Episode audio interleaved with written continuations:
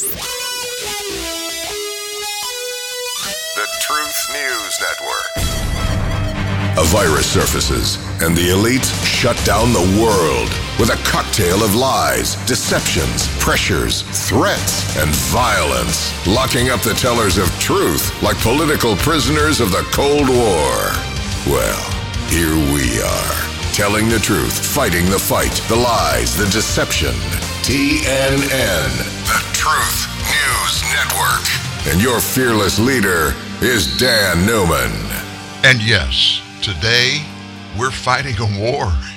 I mean, I can't describe it in any other way, folks.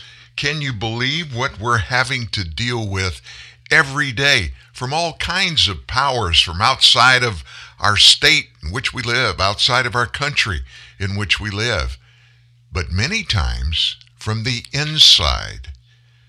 And I got to be honest with you, that's got to be the worst kind of fight to fight. Just think back in your personal history when maybe in your immediate family you have wars going on, conflicts, personality, all those kinds of things. Think about this one horrible fact that about 50% of all marriages in the United States end in divorce. It happened in my family. I was 15 when my parents split.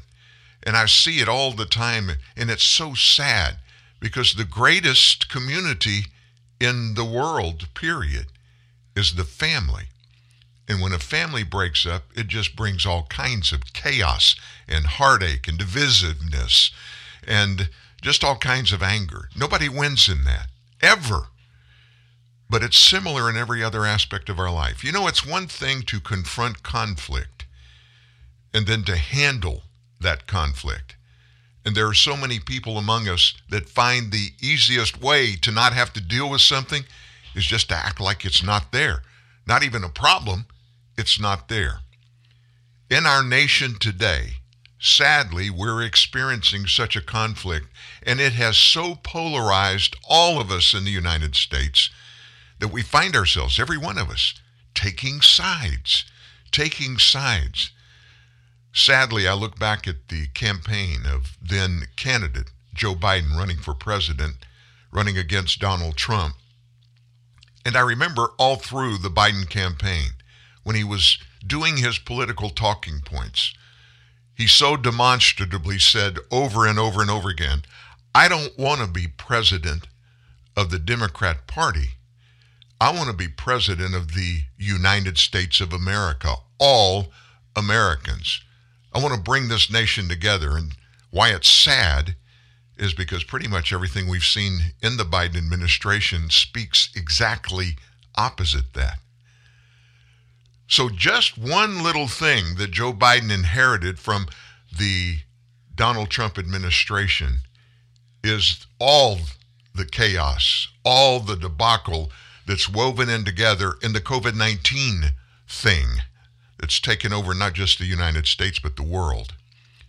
And it's visited my state, my home state, Louisiana. You probably have heard this story or heard about it at least when the largest hospital chain in Louisiana decided to go out in their mobile vans to schools, public schools in the area, and give kids, students, vaccinations, COVID 19 vaccinations. One such incident happened a few weeks ago in New Orleans at East Jefferson High School. And joining us this morning are two people that are playing into that debacle that happened Jennifer Ravain and her attorney. Good morning. We're on the phone today with Jennifer Ravain from the greater New Orleans area and her attorney, Shelley Maturin from Lafayette, Louisiana, my hometown. Good morning to both of you. Good morning. Good, good morning, Dan. Thank you for having us. Glad you could come aboard. You guys have been through a lot, and uh, there's a lot on your plate. The big piece here is what has happened to Jennifer's son, Jason. And Jennifer, just give us the layout of exactly what happened at East Jeff, East Jefferson High School, and the circumstances surrounding what happened there. Okay, so he went to school as usual, and basically, which I had found out later, was um, our Ochsner Medical Center. Um, they were doing their vaccine, their mobile vaccine service, which they had previously done. It's something I don't know if I'd say new or not that they're doing, so it is common. Um, they went to the school and they proceeded to vaccinate without my without my knowledge, without anything. I found out more details later in the day um, after he was picked up from school due to that fact that he was given the vaccine. And I said, You got what? he said, They vaccinated me at school today with the Pfizer um, vaccine. I said, Oh, okay. So, and then it all just went from there. So I immediately, I was at work and I immediately left and I went straight to school. And they were, they weren't aware that this happened. Um, although it did happen on school campus, they weren't. As a matter of fact, several of the faculty wasn't even aware that uh, Ochsner was supposed to be going there that day to give vaccines. So I did address it with them. I did bring it to their attention. Um, they, of course, were upset to hear that immediately. Um, so yeah, they, they didn't even know that this happened. Okay, so after that, I called Ochsner Medical Center and I spoke with somebody in the patient advocacy department. And I said, uh, my son was vaccinated today without my knowledge, my consent, without anything. And they told me, oh, we do, you did consent to this. And I said, I most certainly did not. And they said, well, we have a consent on file. So, long story short, here, I told them that I wanted to see a copy of this so-called consent that I signed. So I went through, you know, the protocol to get a copy of the medical record, and sure enough, I did not consent. So I called them back and I said, like I said, I did not consent to this. I nor would I have even known had my son not told me. So what happened was he was told, not to mention the fact that he had asked if a consent was required, he was told to just sign his name where my name, my where my parental signature would go, and then print his name at the bottom. So, in doing so, and I just want to make this clear here. He, when they came to school, they made an announcement that Mobile was that um, Ochsner Mobile was there giving the vaccines um, because uh, several students had previously had their vaccines. They were getting their second dose. These students did have consent, parent consents on file from their first vaccines. So Jason went over there not with intent to get the vaccine, but just kind of moseyed over there a little bit, kind of like seeing what was going on. Um, and they told him they were giving vaccines. Now, I haven't had that heart to heart conversation with him yet about this vaccination like I did with, you know, drugs or anything else. If anybody offers you anything, you know, you always say no, do, do, do, because not in my wildest dreams did I imagine I would have to have a talk like this with him, getting vaccinated at school from a hospital system. He went over there, you know, he, he knows about the um, vaccines and all, but he isn't as aware of it as one should be. But he thought he was going to bring the paper home to me, and then if I signed it, go back a month from then to get his vaccination, which I wouldn't have had him do that anyway because if and when I chose to get him vaccinated, I would have done it with his pediatrician and I would have been there with him in case he had any reaction to it. So when he was doing this, you know, they were just kind of telling him how good it is, and they're like, "Well, you can just get the shot right now." And he was like, "What?" He's like, "I thought it would be like a month from now, you know, after him and I spoke and everything." She goes, "Well, no, you'll come back for your second dose in a month." And, you know, and I said, well, Jason, you know, so I just want to be clear here also that he did not forge my signature. I know there's a lot of false news going around, misconceptions of this. It's fake news. My signature is nowhere on this authorization. He was just, he's very innocent in it. Like, he didn't know any better. He's a 16 year old. I thought, you know, this is gosh, I thought they knew what they were doing. I said, okay, well, you have a point. but but I in no way, shape, or form hold him responsible for this. Had he been explained the risks in it, you know, all the negative side effects that could have happened, you know, which something that I was going to do with him, um, you know, then he probably would have on his own said no, I don't want to get it. But then again, he it was almost as if he didn't feel pressured, but he just felt like kind of like on the spot they didn't ask him for any medical information. Like, mind you, that that's one of oh, that makes me so upset. They have no idea his medical history. Not one single piece of information of his medical history since he's been born. And that was nothing against Ochsner in itself. We just never had any dealings with Ochsner before. So they had no medical information on him. How did they know the reason he wasn't vaccinated is because he had a condition that he that you know would have prevented them from getting the vaccine. Sure. They had no idea what they were doing. How and when did it escalate to the next level? I, because I use social media, and I was so upset.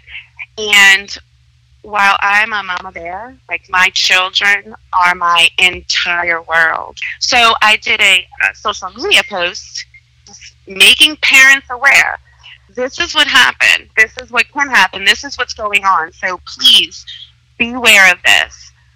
From that post, so people started commenting, people started sharing, and that's how it just kind of got out from there.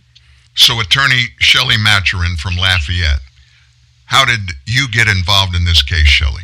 Well, I've had some some dealings with Ochsner uh, in the recent past. Uh, I'm one of the attorneys who filed suit against Ochsner down in Lafayette, North Louisiana, over the nursing mandate issue.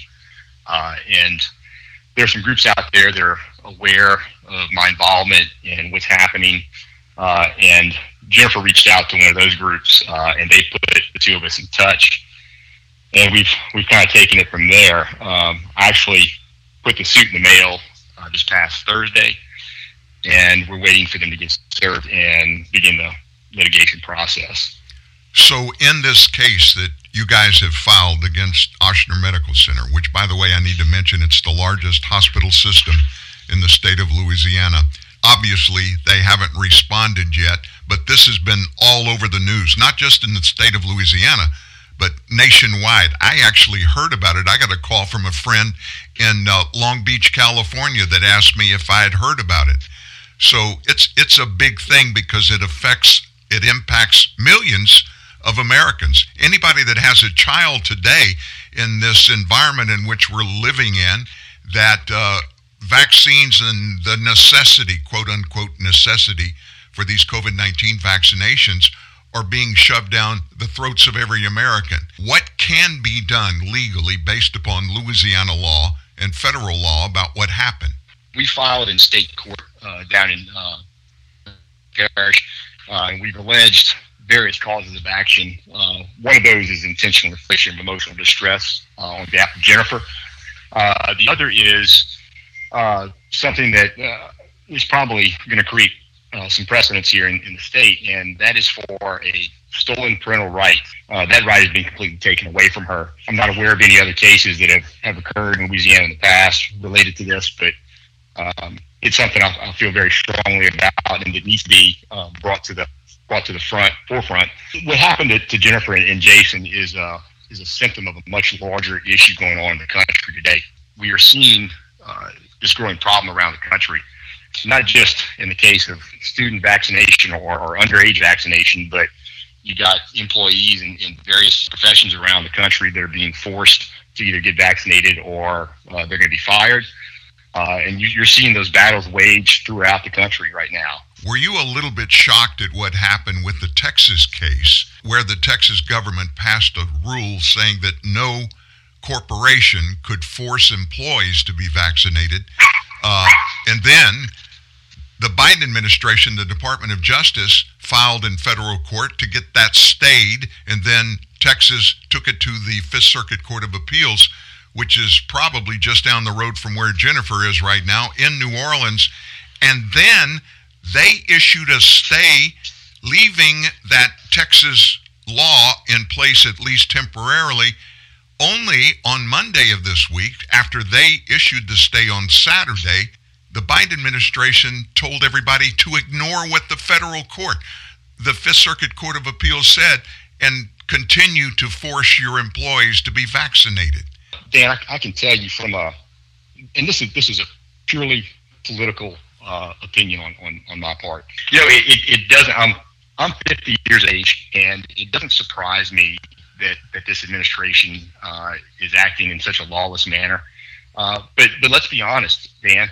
As a constitutional conservative, I've been so disappointed with the Republican Party, not only locally in our state, but nationally as well.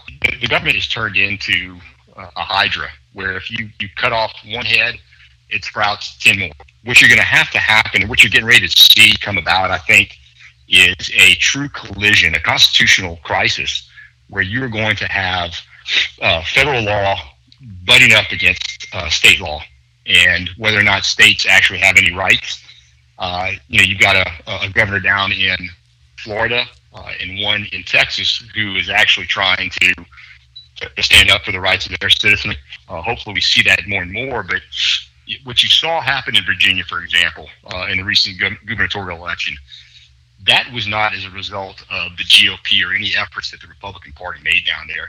That was because of a group of parents who were so angry and so mortified by statements that uh, that Terry McAuliffe made, where you know your children don't belong to you. Essentially, I don't see where voting uh, is going to get us out of the, the, the quagmire that we're in. Government is getting too big, and this was established to be a, a nation that is to be governed, be governance of the people, by the people, and for the people, and none of that exists anymore. It's top down. It's not people up. And this is a prime example of where this government, this administration, has the power to do this, but worse than that, they think it's okay. And Jennifer, look what happened to you. Nobody called you. They didn't no. they didn't even think about getting parental consent. They just thought about we got to push out these vaccines and we have the power to do it, so we're going to go ahead and do it. How does that make you feel that your government, now I, I, have no idea what your political stance is, and I'm not asking you to tell me, but I'm a conservative. I'm not a registered Republican because I just like Shelley. I think the GOP has pretty much deserted me as a Louisiana citizen and as a citizen of the United States, but that's my opinion. But in the context of what's happening in yours and Jason's life, how does Mama Bear feel about what the government is allowing to do? Ochsner's wouldn't have done this unless they had a green light from somebody in politics above them. Mama Bear very extremely angry because this is my baby. This is my child. You have no rights to him whatsoever. Do not touch my child. And so, how dare you? I don't care who you are you never touch my son or make a medical decision, any kind of decision on behalf of one of my children or me. I do that. There are so many moving parts in this process. Jennifer and Shelly, we could stay on the phone for hours and talk it through. But Jennifer, I want to tell you, I've got a lot of respect for you, sticking up for what's right. You, just like all those moms and dads up in Virginia that Shelly mentioned, that went to these school board meetings in Loudoun County, regarding critical race theory and all kinds of other top down stuff that they didn't even know was going on in their own school system. You don't know what's going to happen to your children at school now. You have no idea. And that is scary for moms and dads. Kids don't even understand what's going on. They're not supposed to, at this age, have to be making medical decisions on medical their own. Medical decisions. Exactly. That's what they have parents for. That's what we are for to protect them and take care of them and make these decisions, these best decisions for them, their children. Shelley, do you have any concept of timing when this is going to get back in the public eye, when Ochsner's going to uh, do what they're going to do? Since the suit was just filed on Monday, they're going to have to get served. We we filed suit against Ochsner, uh, East Jefferson High School, uh, and the and the uh, Jefferson Parish School Board. Uh, so they're going to have to get served with a suit. That may take another 30 days or so, uh, yeah. and then once they get served, they'll they'll file their answers and we'll we'll get after it. I'm imagining, but anywhere between 30 to 60 days from now, we'll we'll get more more clarity on the situation in terms of the, the legal avenues we'll pursue. Jennifer, I want to say I have great respect for you as a mom, um, as a parent. There comes a lot of responsibility, and somebody's taking an advantage of your kids and you're not standing and letting it happen. I've got a lot of respect for you. I'm yeah. not anti-vax. But when it comes to my children, when it comes to things like this and medical decisions with my children, I need as close to 100% accurate information as possible.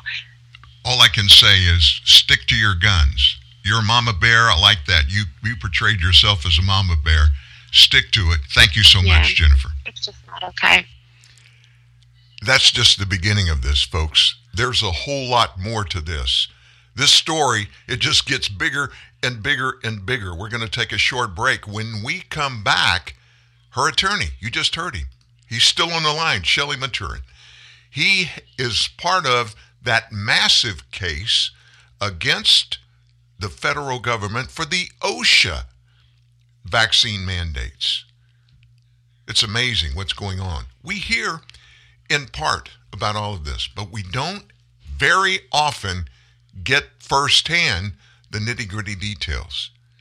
Attorney Shelly Maturin, back after this. Dunkin' is putting a whole new spin on pumpkin at Dunkin' with our new pumpkin cream cold brew. Smooth, bold cold brew topped with velvety pumpkin cream cold foam made with cinnamon and nutmeg spices. And there's more pumpkin for you to love, like the delicious fall classic, our pumpkin spice signature latte. Rich espresso topped with whipped cream, caramel drizzle, and cinnamon sugar. That's how we pumpkin at Dunkin'. Sip into the fall season with the new pumpkin cream cold brew or pumpkin spice signature latte. America runs on Dunkin'. Price and participation may vary. Limited time offer. Exclusions apply. What up, y'all? It's DJ Envy, and I'm teaming up with Turtle Wax this summer to make sure your rides are clean, shiny, protected, and even disinfected.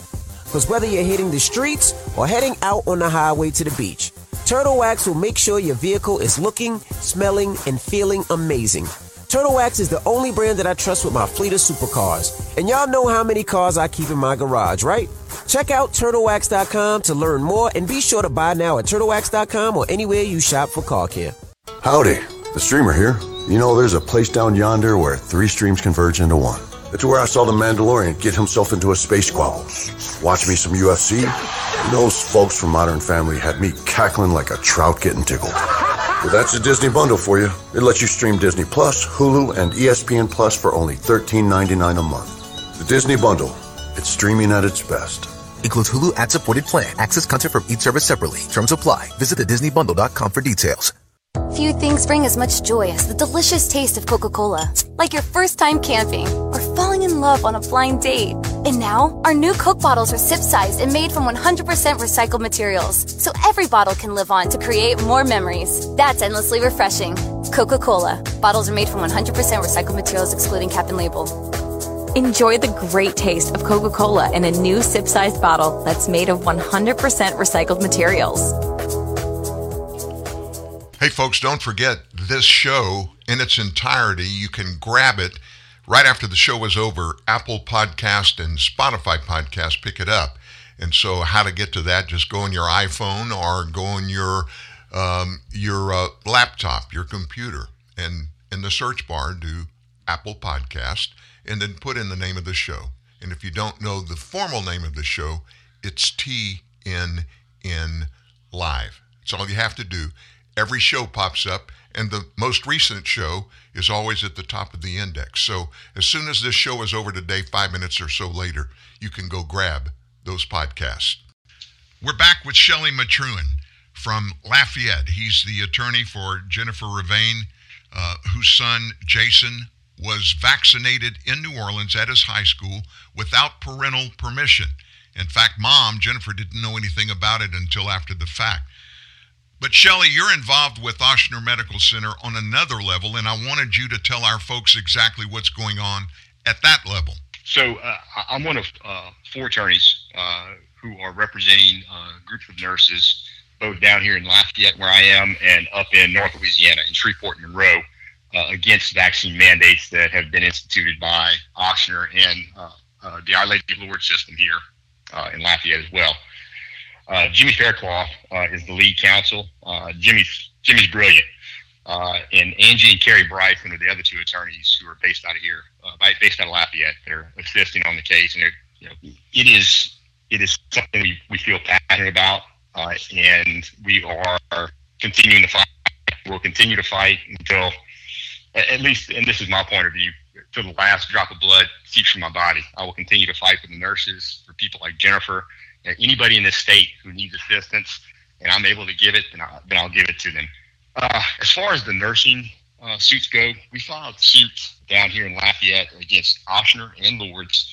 Uh, both suits were kicked out uh, on different legal legal grounds. Uh, the suit against Ochsner was kicked out on what's called an exception of no cause of action. Uh, essentially, uh, the, the Ochsner was saying that these are they're a private employer, these are at will employees, and they can be fired for any reason.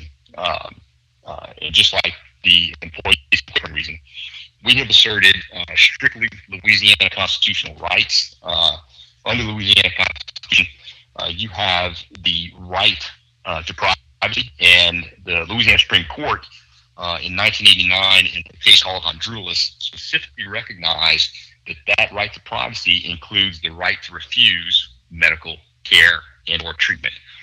Um, and the law, and that's that's the law in Louisiana based on the Supreme Court's ruling. Uh, the court here in, in Lafayette uh, disagreed, uh, kicked it out. So we took an appeal to the Louisiana Supreme Court.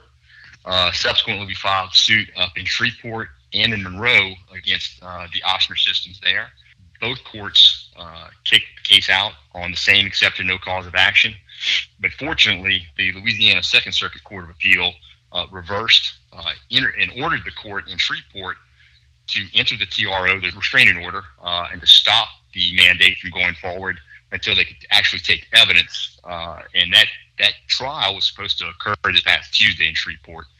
Uh, and as you alluded to earlier, we were going to have Dr. Uh, Peter McCullough uh, testify for us uh, uh, via Zoom. Um, but Saturday evening, about 8 o'clock, we got an order from the Louisiana Supreme Court staying all proceedings in, in, the Shreveport, North Louisiana litigation. Uh, no rationale behind it and, no reasoning.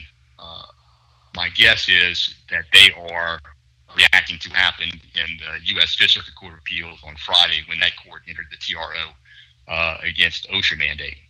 Uh, one of the main problems is that the case that was appealed from the Louisiana Third Circuit Court of Appeal has been up with the Supreme Court for quite some time now. So while we have plaintiffs up in North Louisiana who are protected by the restraining order uh, that's in place. Uh, we have plaintiffs down here, nurses down here, who were on the front lines from the very beginning of this uh, alleged pandemic, and they are now uh, being forced to comply or be terminated.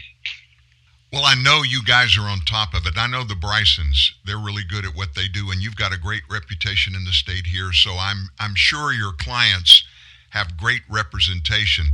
The problem you guys face, and I don't need to tell you this, I'm saying this primarily for our audience, the legal system is so deep and wide and so full of so many opportunities to really mess with the people who are involved in these cases when they go after big government or big institutions. I hope you guys have the wherewithal, and it sounds to me like you have the en- energy and you're going to push this thing all the way through to get the right thing done.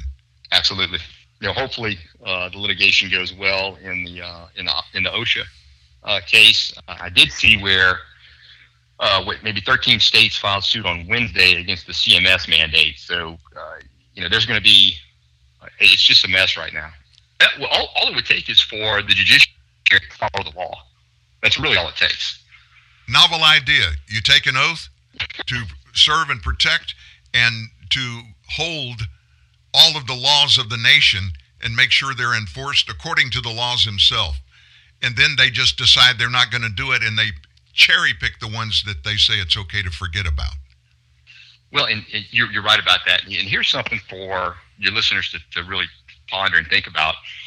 What do you do or what do you have when you have a completely unconstitutional entity such as OSHA. There's no authority for it in the Constitution whatsoever.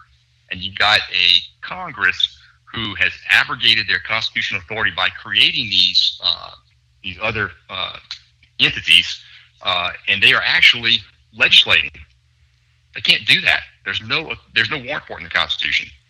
Shelley, thank you for your time. Thanks for the help that you're giving to Jennifer. I know you. I don't need to say this, but stay on top of it all. And if you need our mouthpiece, it's yours give us a give us a jingle. Thank you, sir. Talk soon. Thank you, Dan. This is amazing, folks. I um, I'm not a mother. I'm a father. I have three children, uh, have six grandchildren, wonderful young people, all six of them, and including their moms and dads. And I just can't imagine. After thinking through this whole process and reading more details about this particular case and how it's being handled, I mean, you just heard Shelley tell us it's at the national level. We've heard about it at the national level. New Orleans is not one of the monster cities in the nation like New York, Manhattan, Chicago, Los Angeles, even Houston or Dallas. But it's a big city. But it doesn't matter if it's happening in a big city or little town or village. If it's happening in a metropolitan area or out amongst the mid level of the midpoint of the United States. If it's happening, it's happening to Americans. And sadly, it's happening at the hands of people that are in different powers, different levels of authority. And whereas our forefathers, when they penned the Constitution, they wrote the Declaration of Independence first, and then penned the Constitution, and then came back and adjusted it in the early going to make sure everything was covered and that it was okay. You know, the most important parts of the U.S. Constitution, the ones that our forefathers went back to quote unquote fix almost before it was ever created, it was the first 10 amendments to the U.S. Constitution. Do you know what those were? They weren't telling the American people with those 10 amendments what American people can do and what they can't do. Those 10 amendments were addressed directly at the federal government of the United States, informing the government and restating what's in all of the other articles and amendments in the Constitution. The Constitution is government of the people, by the people, and for the people. And they were doing that because they had come here from a, a place in Europe where it was top down only. The people in those countries in Europe that they fled from had very little, if any, say so at the governing over them. It was expressly held at the top of society in all those countries by a small group of very powerful people that never really thought about the people they were governing over. Everything started and stopped with what's best for the people at the top. Does that sound a little eerily familiar to what we're looking at right now happening in our nation? In retrospect, over, over the last couple of days, when I've been researching all of this stuff and getting ready to speak with Jennifer and Shelley, I began to think of what can we do? What can we do? What are our options in the nation as U.S. citizens?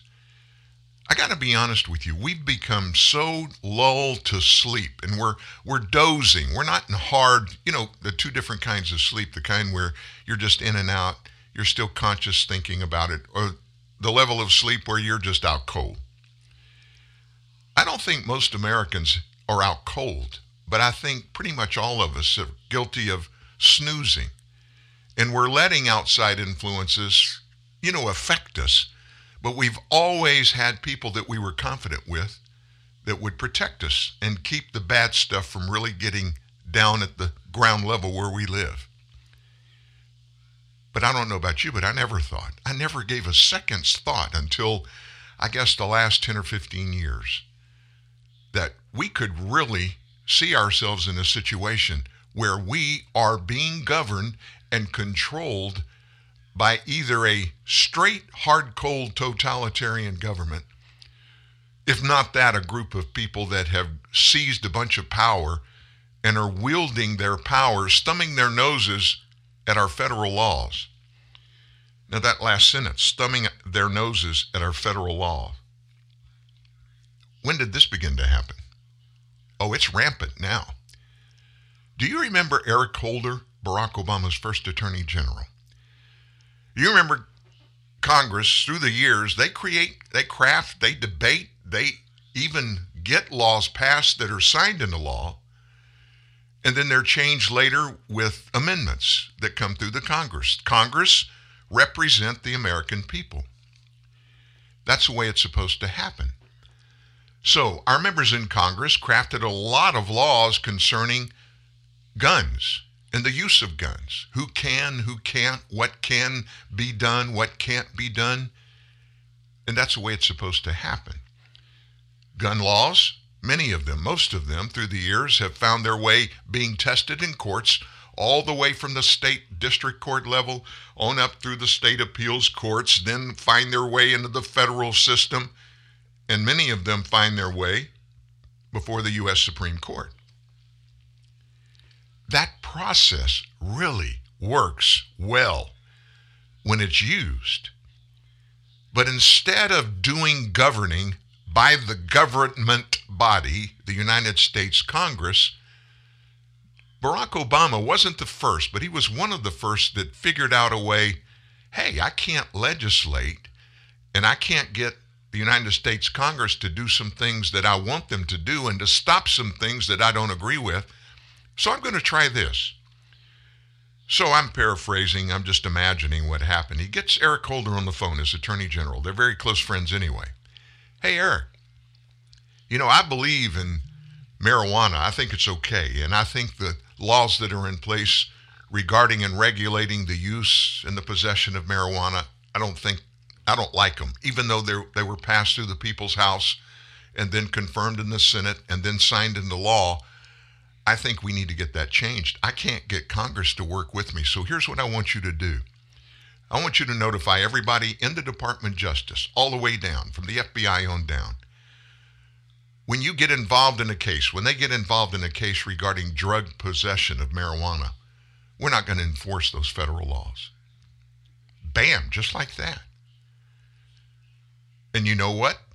That's what began to happen. Now think about the conundrum that put across the the the the, the states for everybody, because all 50 states states have marijuana possession and other types of illegal drugs possession and distribution laws. And so here you have the President of the United States and the Attorney General. They're sending out a message to the nation hey, the feds, your government in D.C., we're not going to follow the federal laws that your representatives, the U.S. House of Representatives and the Senate, passed and previous presidents signed into law. We're thumbing our nose at those. That was only the beginning. The president in between Obama and Biden, Donald Trump, came in. And in spite of everything we hear about how horrible he was, in spite of the way you may feel about the way he messaged and some of the things that he said, which I personally disagreed with and do to this day, the substance of what he said when he was campaigning, it equaled exactly what he did and attempted to do while he was in the White House. And who did that hack off? Oh my gosh, everybody on the left, everybody from the bureaucracy that has become Washington, D.C. And many of them were not Democrats, they were Republicans. They couldn't have that happening. He was in D.C. and he was messing up their deal. You know, that thing that had evolved our government had become, which was top down, no longer the bottom up. You know, the American people speaking and our government listening to what we said.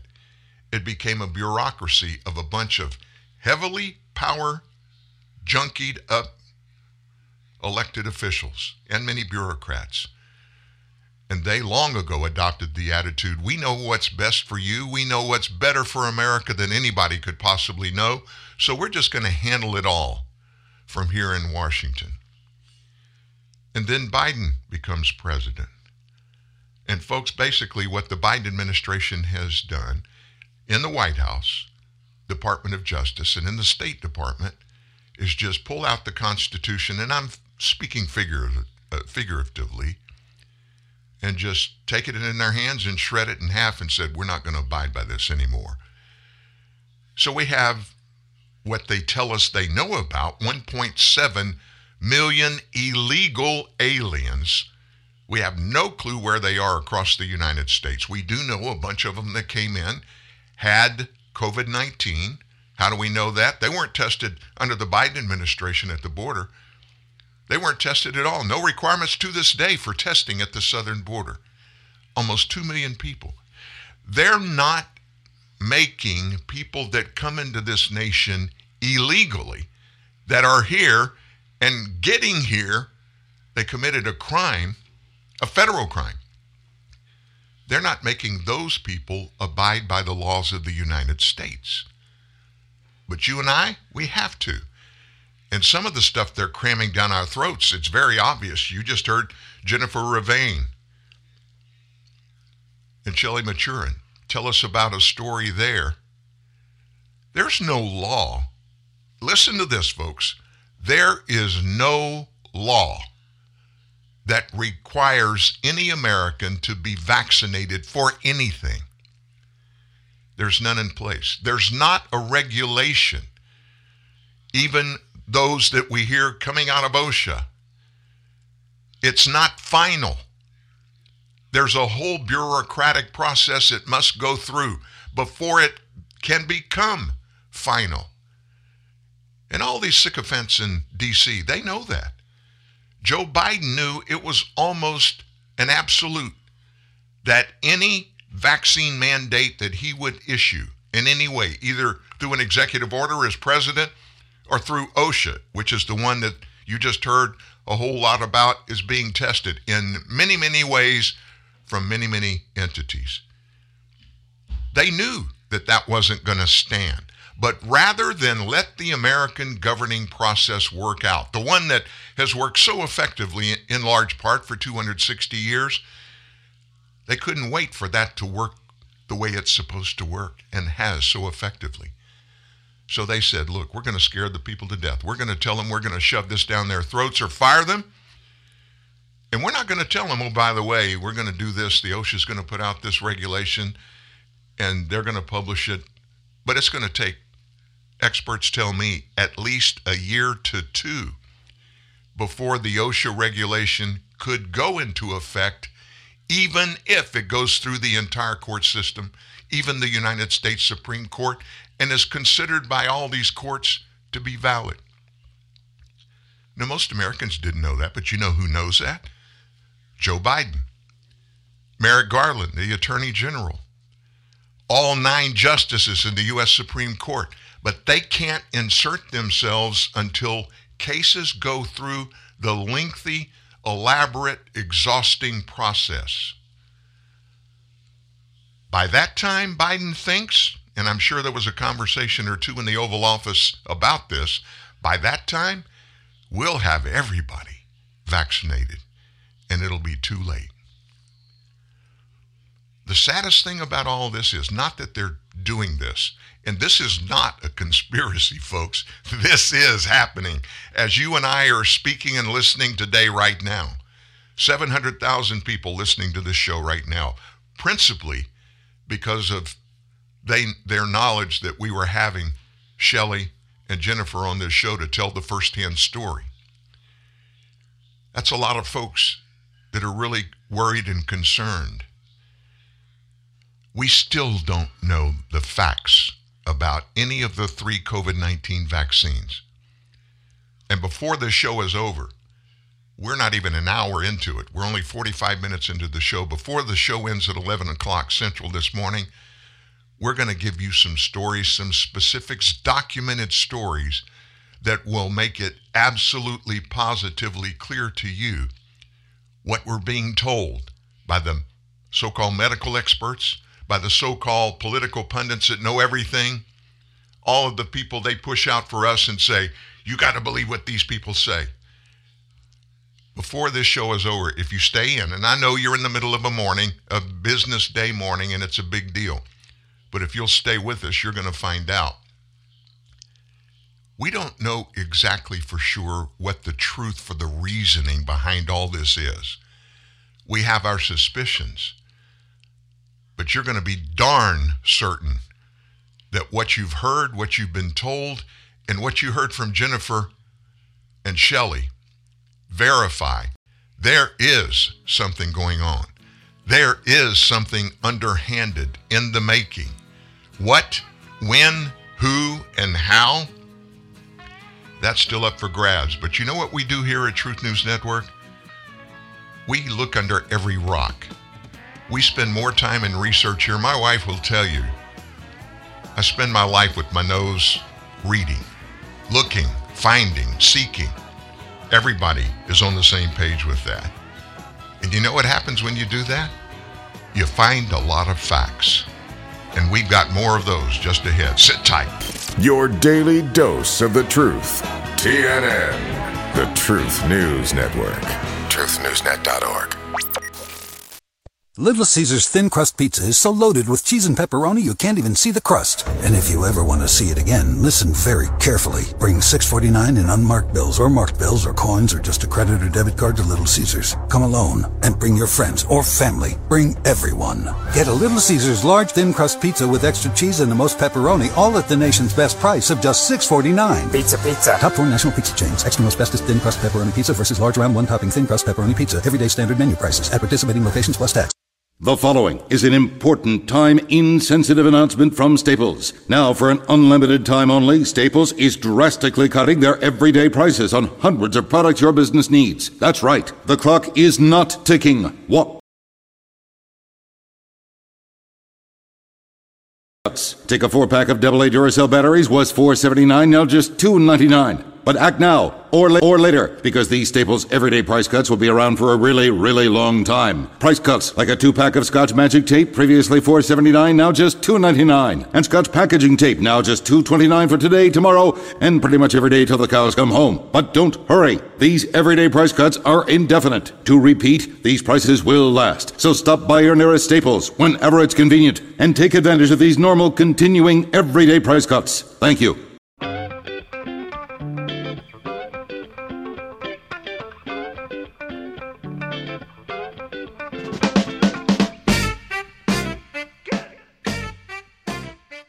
Looking forward to the weekend starting today, tonight, taking all but two of our grandchildren down to South Louisiana to Lafayette, my hometown, for a high school football playoff game. And boy, the perfect's going to be, the weather's going to be perfect. It's going to be chilly, a fall chilly day.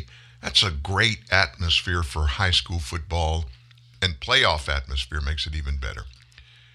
In the middle of all of that, folks, there are a lot of people around us in your world and mine that are really, really struggling to get to the bottom of all of these problems and get the answers. Let me tell you something. I don't I don't know if you were with us when we talked about the uh, case count and the death count and the percentages at nations around the world. We don't hear a lot about other nations. Now, they'll throw in regarding all conversations about COVID-19 some top level you know, maybe numbers coming out of places like Israel, which is the most vaccinated country on the planet based upon percentages of uh, population. You'll hear about that. You don't hear much about China. You hear nothing about Malaysia. Malaysia. Do you know that heaviest and the highest populated nation on earth with Muslims? Do you know what that country is? I always thought it had to be someplace like Iraq or Iran or Syria Egypt, someplace in the Middle East. It's not. It's Indonesia. Indonesia has several hundred million people that live there. I did not know that either. But let me tell you quickly, if you weren't here before, a story coming out of Indonesia. They have hardly any deaths from COVID 19. In the very early going, they did something that the United States government and the governments of most other Western nations refused to do. They looked internally and not to the political experts on medicine in their countries. They looked to the actual medical professionals, to the doctors scattered across Indonesia. Now, let me tell you what they did. These doctors, and maybe it's because there are not all of the bureaucratic checks and balances that we have here with the FDA, oversight with agencies like that. But they did some rapid experimentation of the drugs that were on the market or available at that particular time to treat, that could be used to treat COVID 19. And one of them bounced to the top. In fact, the very first time I heard the name of this medication, it came from a story out of Indonesia ivermectin. Ivermectin. So we won't go into all the dirty stuff that's happened regarding the use of ivermectin here in the United States. Oh, it's horrible. It kills people. It's never been approved by the FDA for anything. There's no proof. There's no lab test that prove anything. Do you know that the mortality rate in Indonesia for COVID 19, throwing in every demographic, every group of people, even the ones that have those contributing decisions that could help lead them toward COVID 19 death if they are exposed to the virus? Throw all those in. You know what the mortality rate in Indonesia is? It's less than 2%. Now, that's everybody thrown in. And in young people, young people, it's a 99.99% chance you're not going to die, period. Is that because they're superhumans or something like that? No. Let me tell you what the Indonesian government did. They listened to the leading doctors in their nation. And those doctors had done some research into that drug, ivermectin. They knew before the American people knew. We heard ivermectin a long time before we heard the truth about it. Do you know it's been in existence for years and it's been used very effectively for a multitude of diseases? In fact, they say it wasn't approved by the FDA. It was.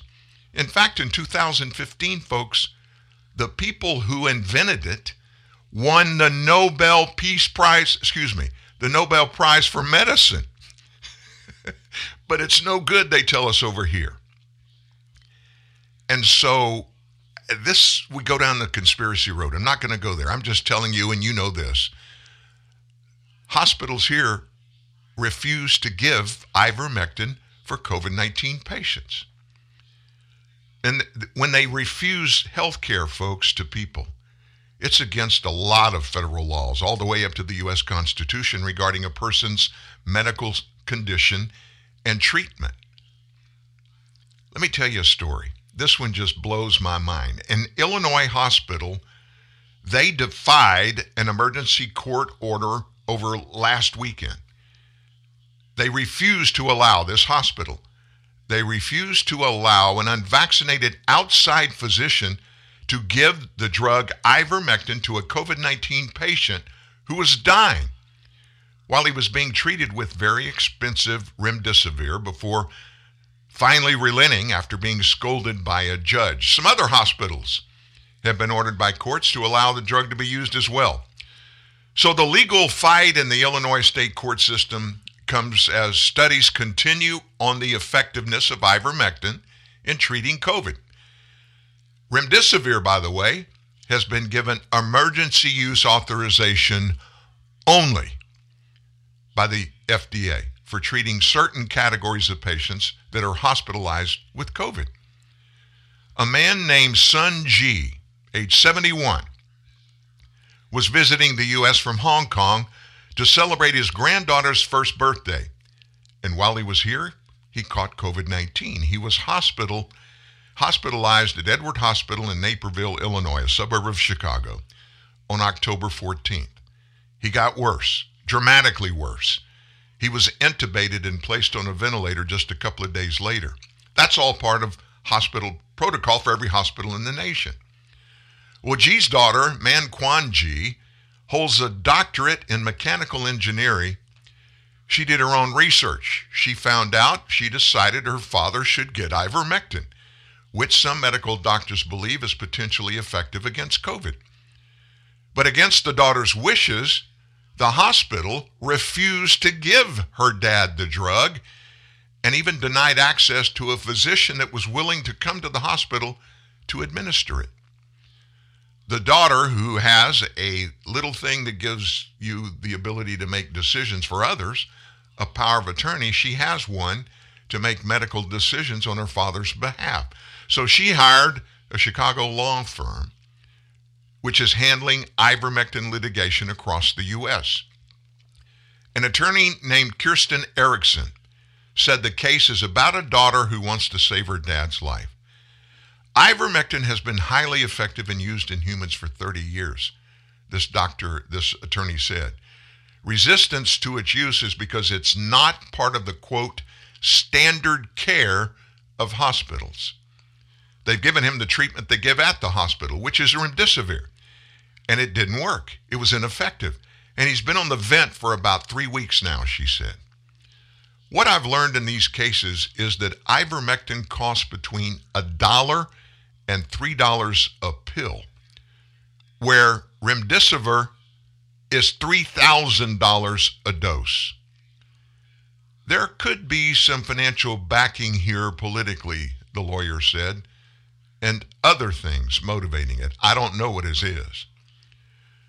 So the daughter and the lawyer went to court on her father's behalf. On November 1st, Judge Paul Fullerton of the Circuit Court of DuPage County in Illinois granted a TRO, a temporary restraining order, requiring the hospital to allow ivermectin to be given to the, her dad.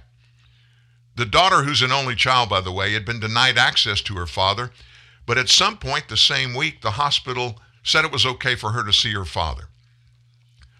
Although the hospital had been claiming the patient was doing well, it was clear he was not. So the daughter took a picture of her desperately ill father on November 4th. We're talking about eight days ago. And showed the graphic photograph to the judge to drive home the need for a new treatment plan. So what happens then? The judge says, We got to have a hearing.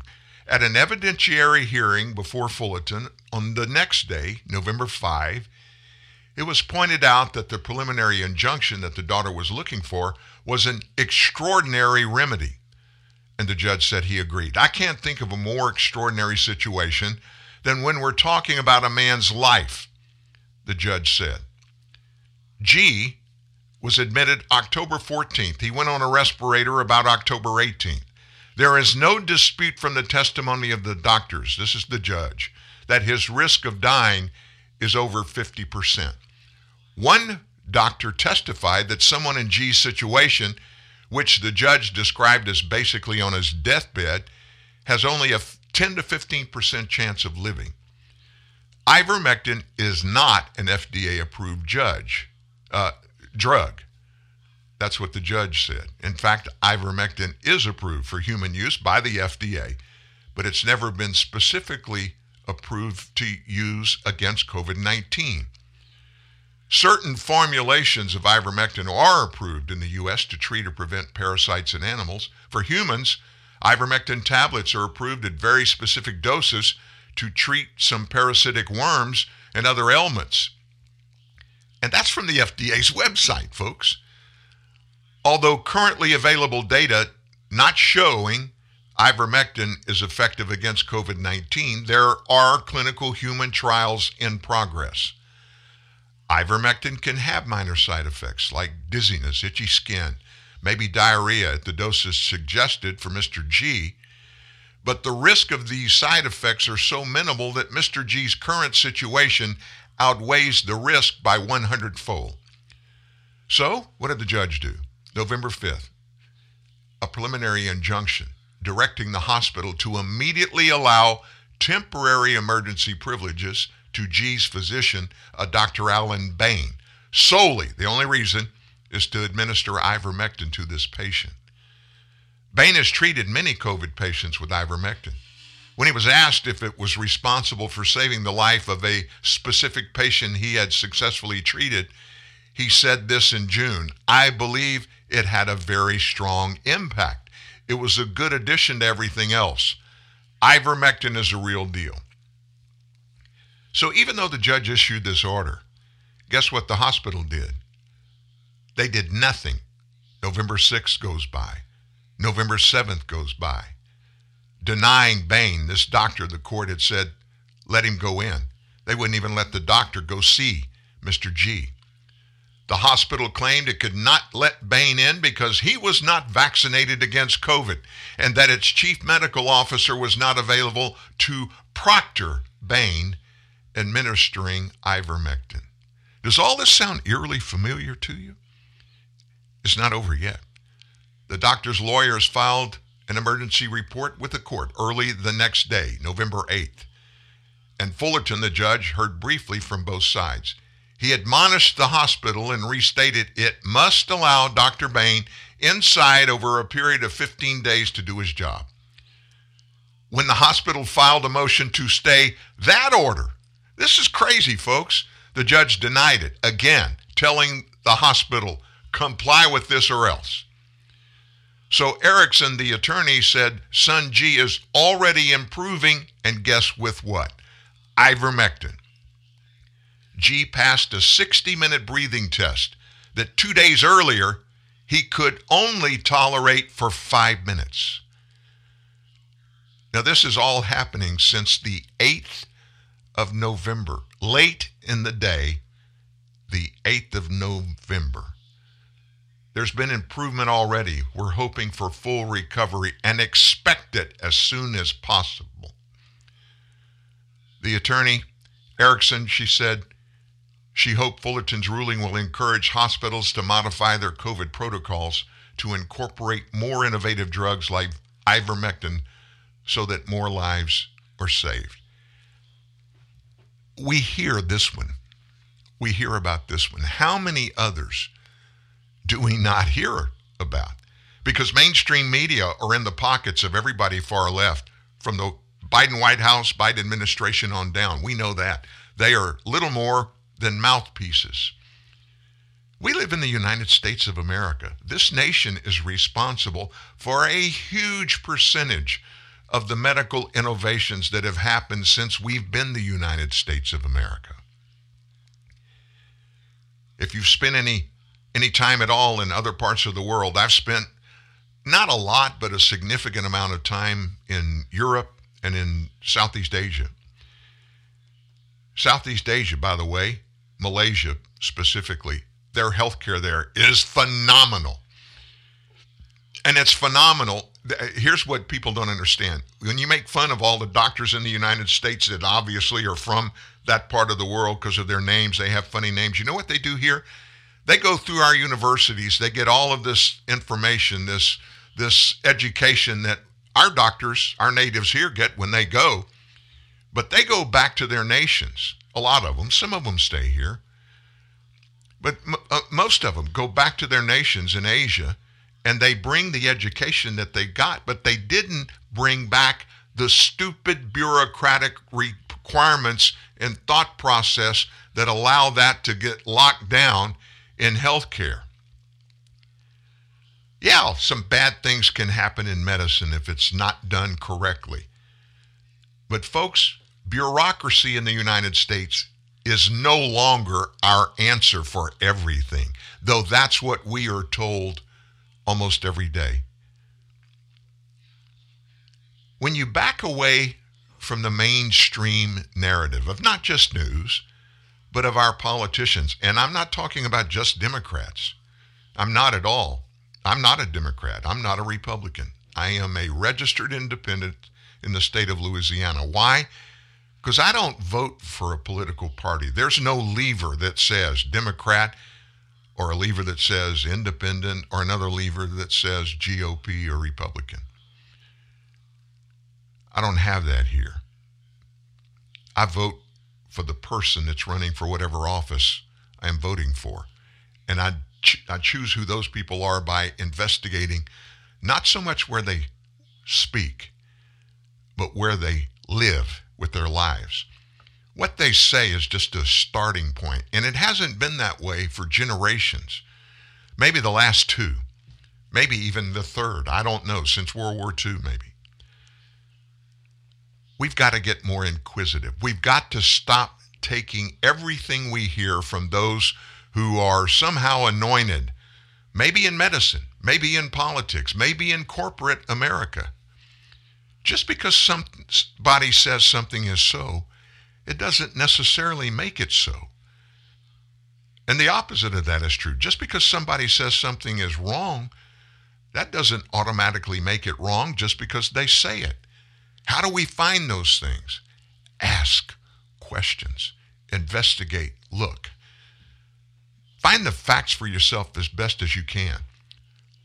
Look what's happening right now to Jennifer and Jason Ravain in Kenner, Louisiana. Boy, it's a great city, great town. New Orleans has got a lot of outlying suburbs that are wonderful. I've spent a lot of time there. I'm a South Louisiana native, and I love NOLA. I love New Orleans. But look at what they're living with right now. Yeah, I hope all three of the COVID 19 vaccinations are good and there's nothing bad in them, nothing with long term effects. Based upon the science that I find, that is not likely a 100% thing. It's not even likely to be a 90% sure thing. There is a whole lot of stuff that are included in these vaccines that even people at the research level in medicine in the U.S. don't know. And when they find some of this stuff, they don't understand what or why it's in there. Jason's got this flooding through his veins. Many people that are listening in right now have as well. This is not a fear thing. That's not what it's about. It's just to get facts with which to make determinations for our, our families. And the latest top of the news on pretty much everything COVID 19 vaccine mandates.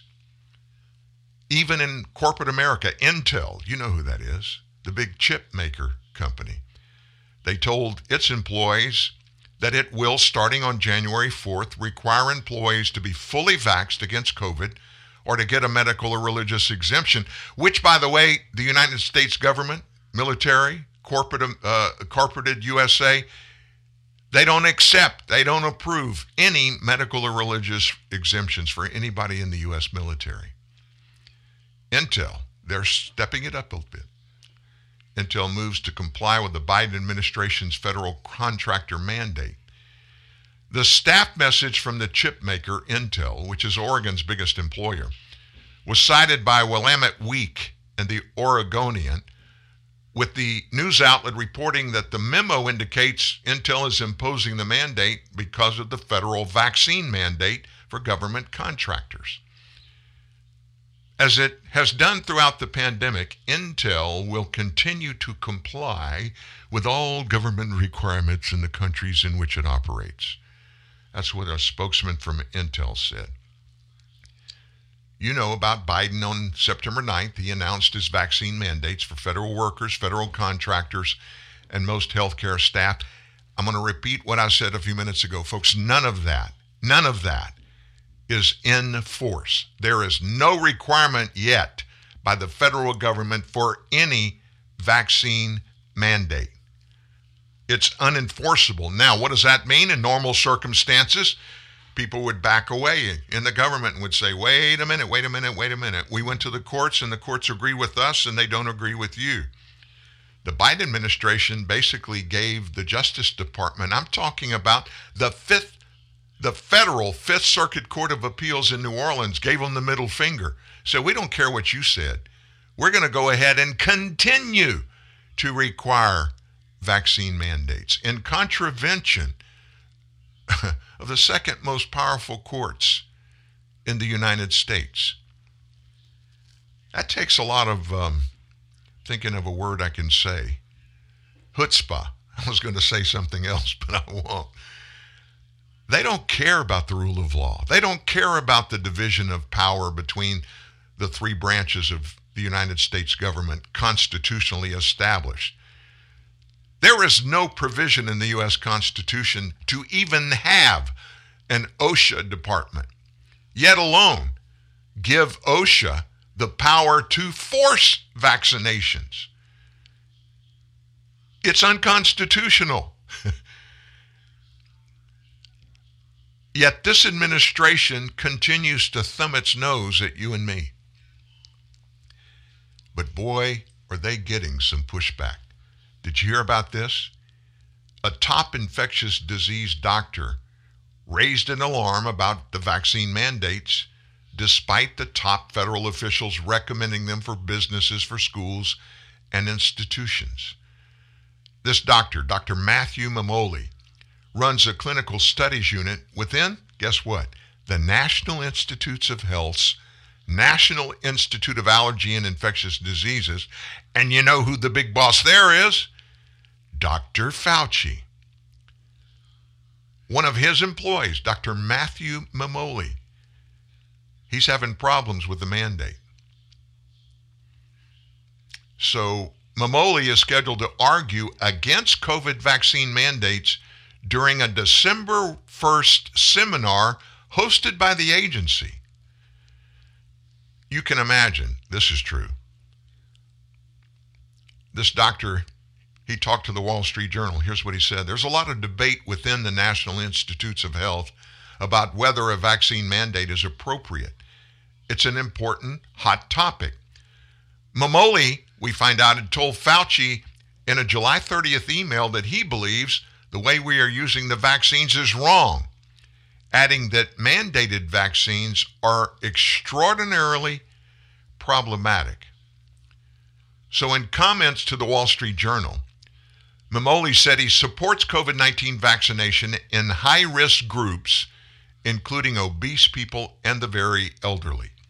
However, widespread vaccinations for people who have a low risk of death or severe illness from COVID could hamper the U.S. population's ability to develop more robust protection against the virus through previous infections.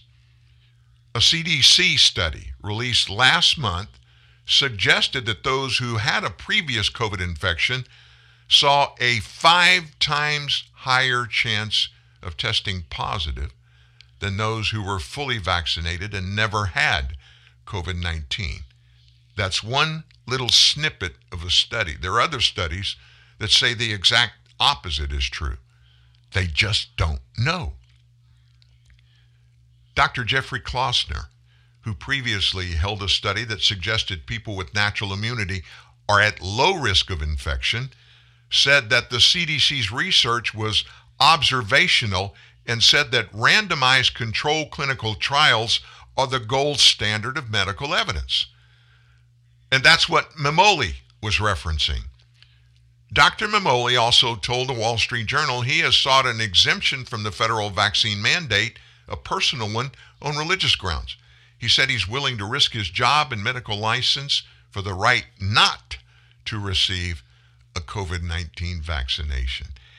Can you believe we're at this point when some of the most educated people on earth, on the planet, not just in the U.S., our medical professionals, our doctors, our research doctors, many of them, in fact, I would say 40 to 50 percent of our frontline healthcare workers don't want the vaccination, or at least they don't want it yet, while the book is still out on contents and adverse effects. And there are a bunch of adverse effects that go along with all of these three vaccines that are being given here. If you're not a regular listener, you may have missed out on some information. You probably didn't know the CDC once a week they have a report that they published. It's called the VAERS report, V A E R S. And what that stands for is VAERS COVID Vaccine Adverse Event Reports. And they tell us up front, they tell us on their own website that these numbers are just some unknown percentage of the actual numbers that represent these adverse reactions in these reports. That it could be 10 to even 100 times more because not all adverse event reports are turned in. So as of October 29th, the last report they published, they run about two weeks behind. There'll be another one that comes out this Friday. Here are the numbers of adverse reactions in the kind that they are reporting to us. From January through October 29th, 18,078 people have died as a direct result of the vaccinations. 88,910 hospitalizations, 95,954 additional urgent care visits, 133,973 doctor office visits, 7,844 cases of anaphylaxis, 10,721 Bell's palsy cases, 2,786 miscarriages, 8,878 heart attacks, 11,449 cases of myocarditis and pericarditis. Billy Graham's son, He just had heart surgery. You know what his heart surgery was for?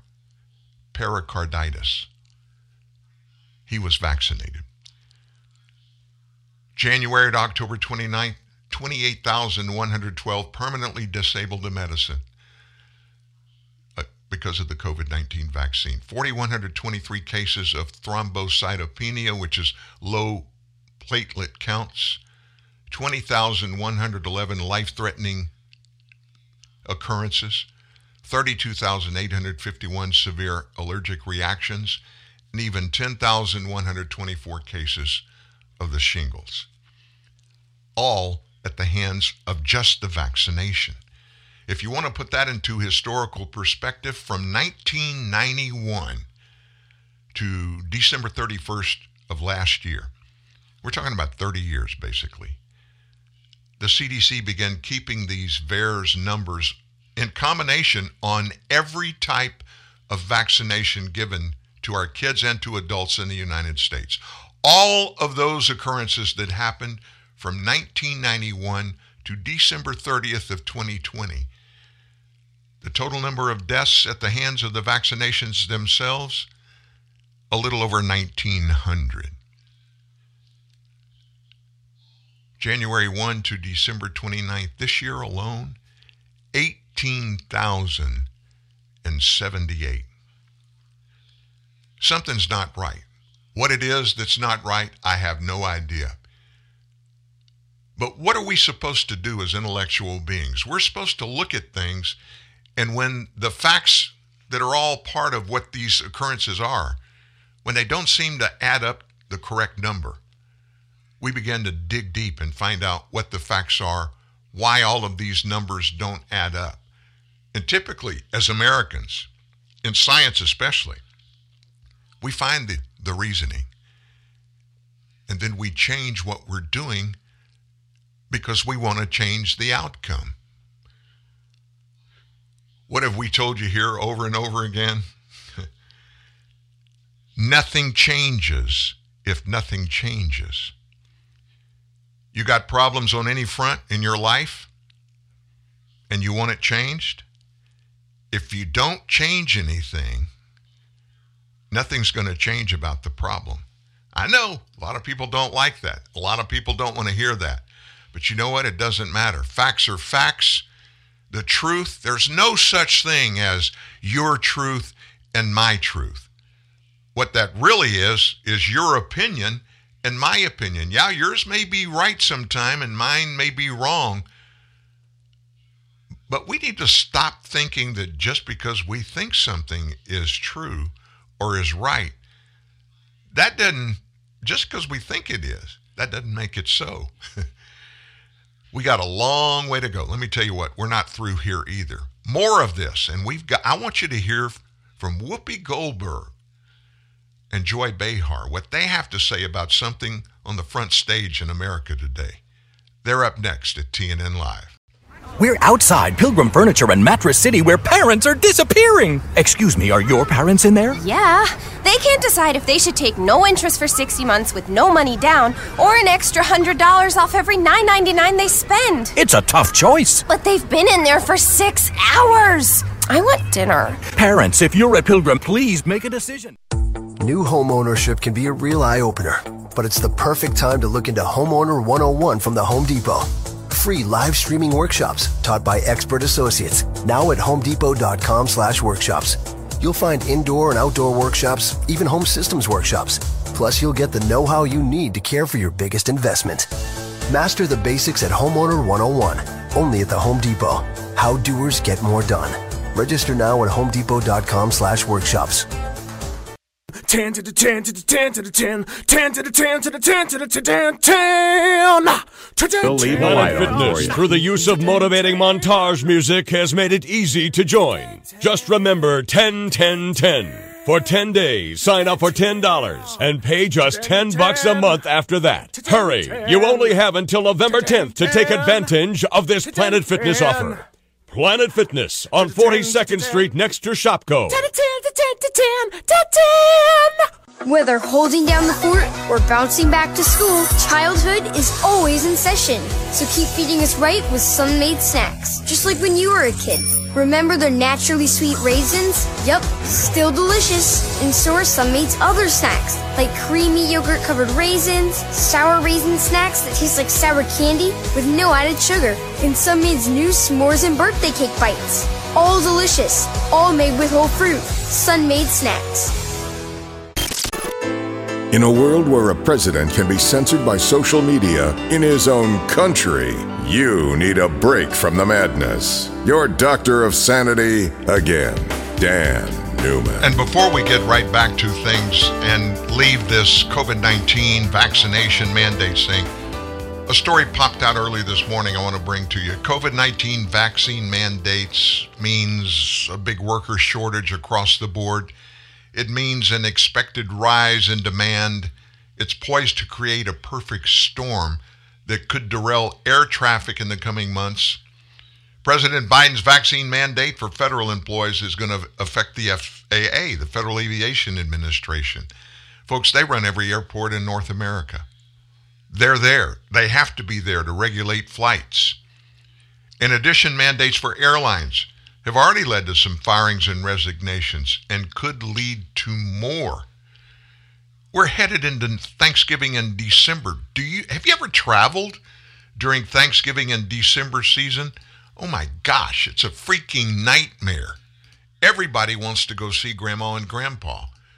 We're so blessed as grandparents, Marianne and I. All of our grandkids live right here in town.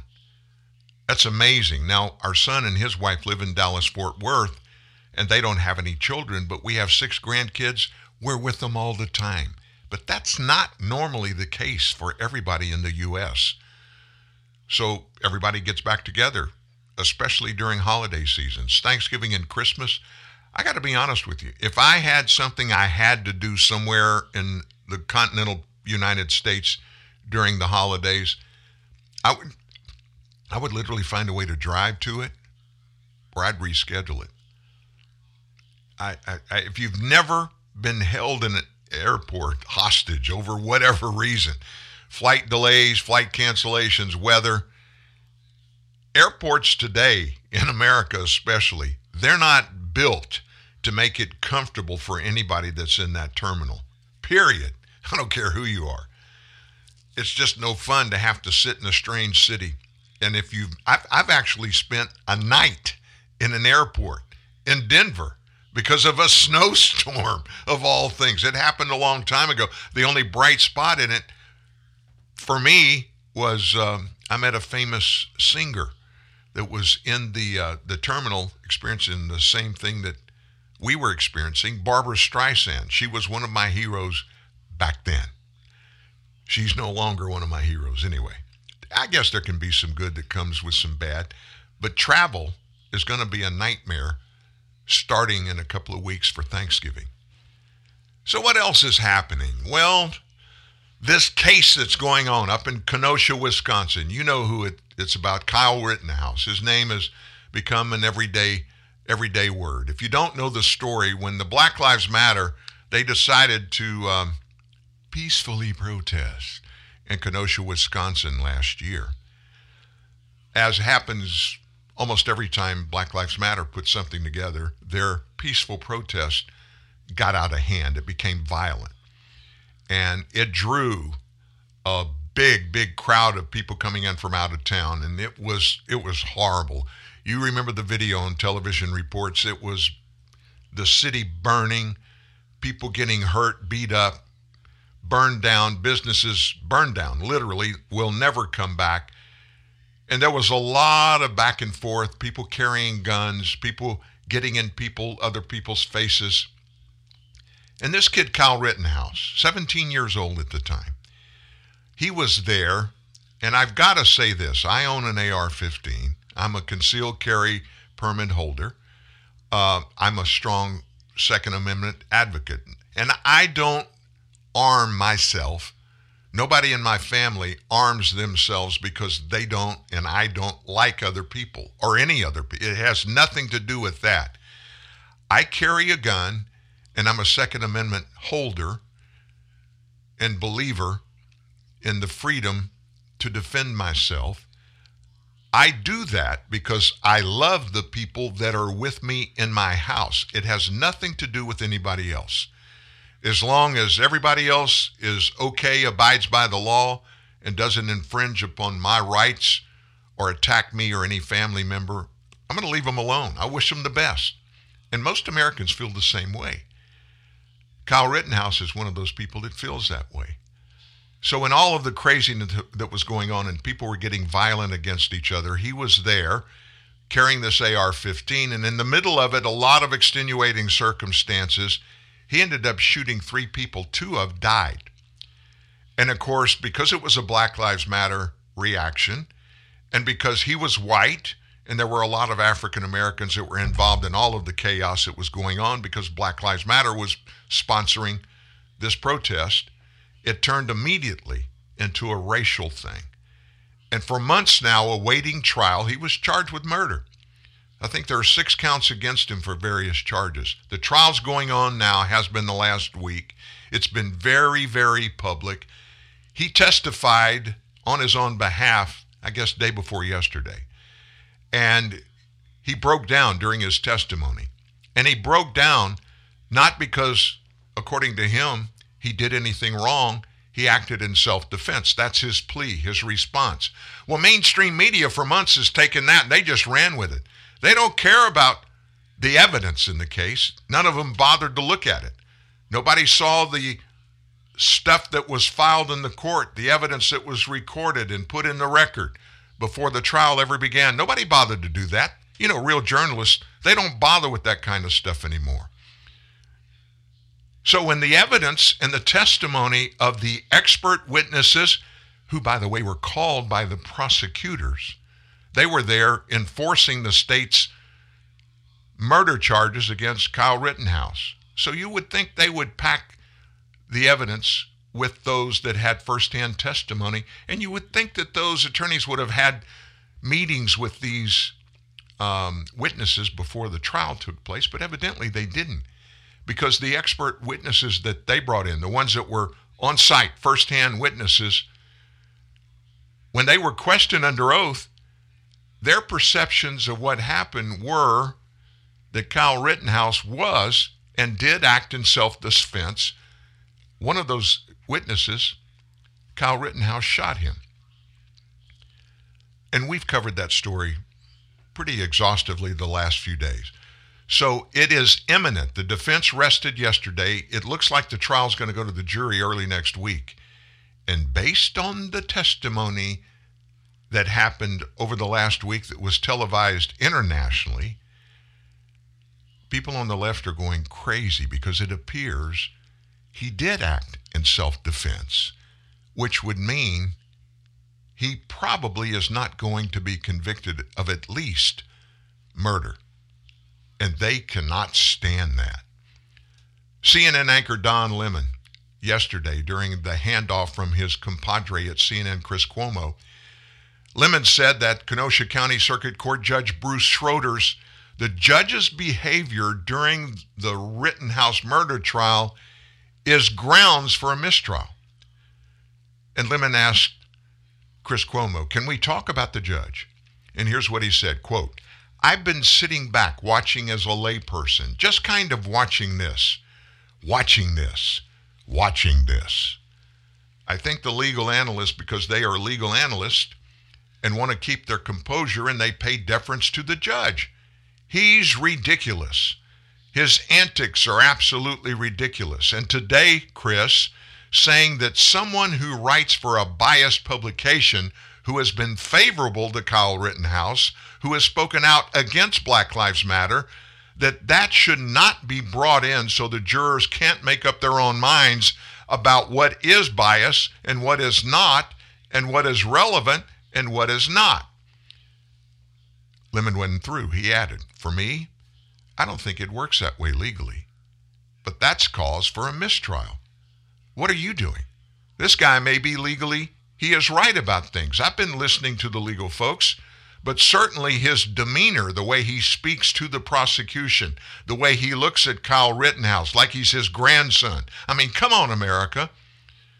Lemon concluded, I hear right wing pundits make him out to be this choir boy, like he's some sort of hero. Okay, he is a young kid. He's misguided. I'll give him that. Maybe he was defending his life. I'll give him that. But to go across state lines with an illegal AR 15 weapon, by the way, it wasn't illegal, and insert himself into a situation that has nothing to do with him, and you're going to make him a hero? That's outside the courtroom. That is public opinion. But in the courtroom, how can anybody say the judge is not biased and leaning in a certain direction? So, what Lemon is referring to about the judge on two different occasions, the prosecutor, lawyers that are prosecuting, district attorney, state attorney, I'm not sure which one they are, but they got up and they were saying things. And when I heard them say things, and I didn't listen to much of the trial, but I did listen to some of it when I hear some of the stuff they said, I, I, I, thought, wait a minute, I'm not an attorney, but that doesn't that doesn't sound right. That doesn't make sense. And the judge corrected them very calmly, as you often see in criminal trials. You see the judge will just bring a point, a point of order or whatever to one of the attorneys, defense or the prosecutors. He did that several times. But at one point, this prosecutor just went crazy off record regarding evidence and stuff that the jury's sitting there. They don't need to hear because it has nothing to do with evidence in the trial. So the judge stopped the trial. He told the bailiff to remove the jury. And then when they left the room, the judge just weighed into this attorney who got in the judge's face. And folks, I checked with a attorney that is familiar with that looked in and saw that and he said it doesn't matter in Wisconsin or in Louisiana or Texas, that particular point of law is the point of law. And that attorney should be censored for what he tried to do with the jury sitting there. Lemon, of course, is not an attorney either, but he is a very famous talk show host. He has at least 27 people that watch his show internationally every night. I'm exaggerating, it may be 25. but there's not a big audience for CNN, and he is not well thought of by most Americans who are into news. But just be, this illustrates what we were talking about earlier in the show, in our first hour. This illustrates how many on the left operate and think because they think something, that means that's the way it is. And so it's not just Don Lemon and it's not just Chris Cuomo. It's about a bunch of other people. And there are another couple of uh, brain surgeons on television. And I think you know who I'm talking about. I mentioned Joy Behar and Whoopi Goldberg on The View. So, yesterday, after they apparently watched a little bit of the trial, to begin their show, Whoopi started it off, but then Joy weighed in. Here's their synopsis of the Kyle Rittenhouse trial and what must happen to Kyle Rittenhouse. Emotions ran high at the Kyle Rittenhouse trial when he broke down while describing how he was just acting in self defense when he brandished an AR 15 style rifle at a Black Lives Matter protest before shooting three people and killing two of them. Take a look. Mr. Rosenbaum was now running from my right side. Um, and I was cornered from in front of me with Mr. Ziminski, and there were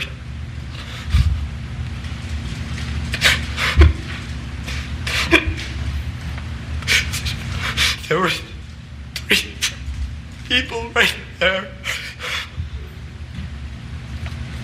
Take a deep breath, Kyle. People were screaming and I just was trying to get to the police running down Sheridan Road. And you say I'm trying to get to the police. Why were you trying to get to the police? So I didn't do anything wrong. I defended myself. Oh, baloney. I, what did you think of the testimony? Well, I know what you thought, Joy, but what the rest of you? Well, he goes think across. this, yeah. I mean, from what I'm gleaning from this case, the guy goes across state lines with an AR-15 with his mother and some other idiot in the car to defend himself against what? They're having a protest in another state, and he takes it upon himself to go there. You know, and then he says it's self-defense. No, and that that acting job of the crying, I can't even look at it. Well, this is the.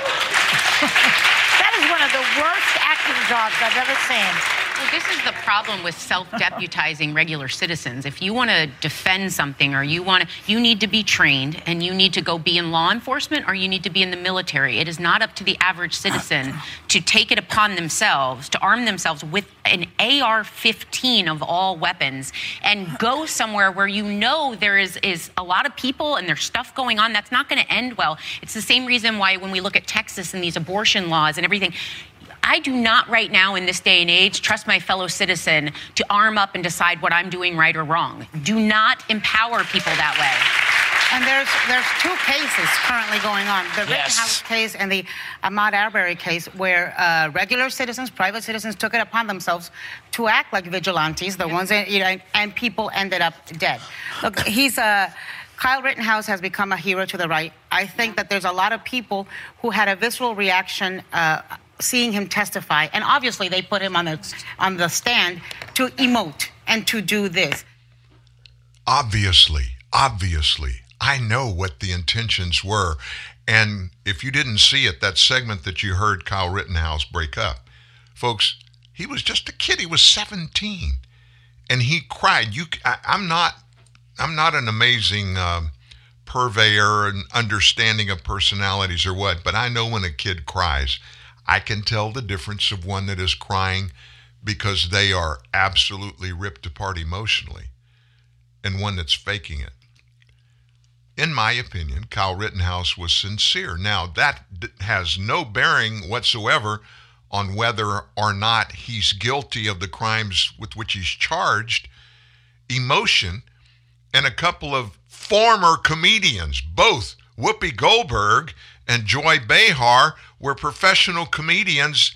And in the case of Whoopi Goldberg, she was also an actress.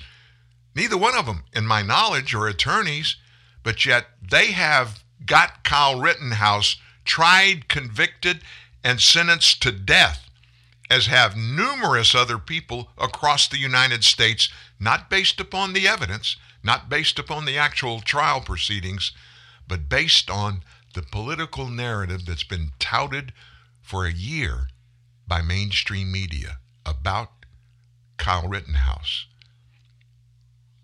And there's one other person that has weighed in pretty much in the same way Whoopi and Joy and uh, Don Lemon of CNN have.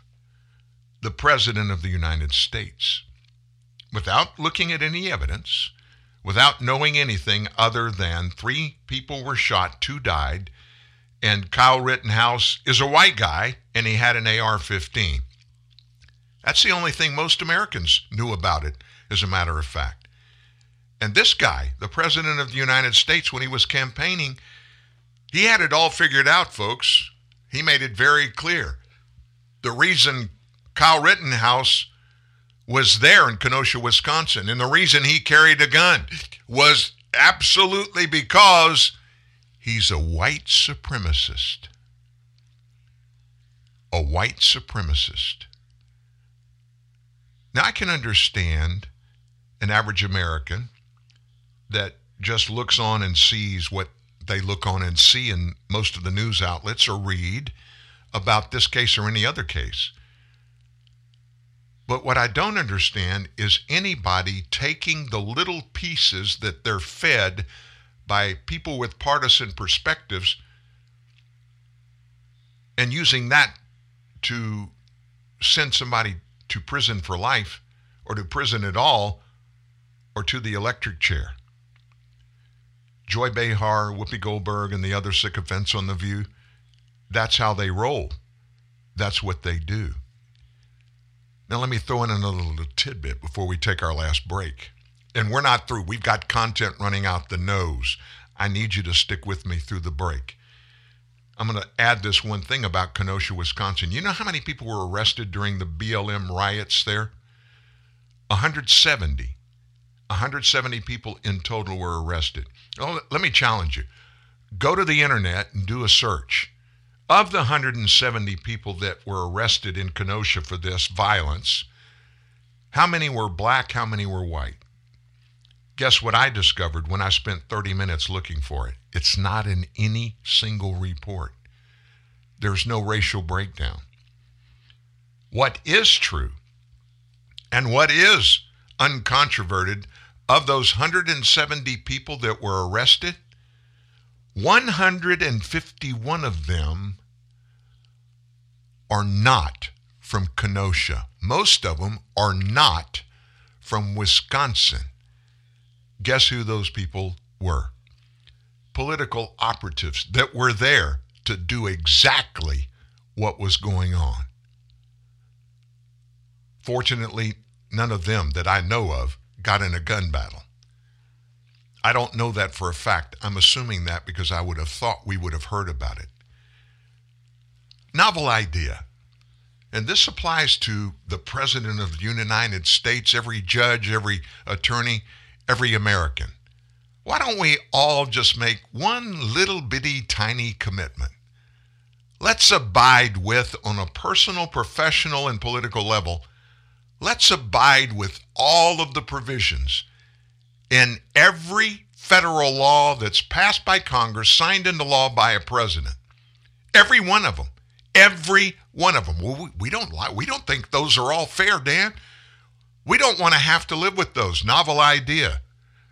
There are very easy processes that are put in place constitutionally and, and in federal statute that have been passed by those we asked to go to D.C. to represent us, members of the U.S. Congress. And there are very easy provisions in all of those regulations to do what? Amend laws, throw out laws, make new laws.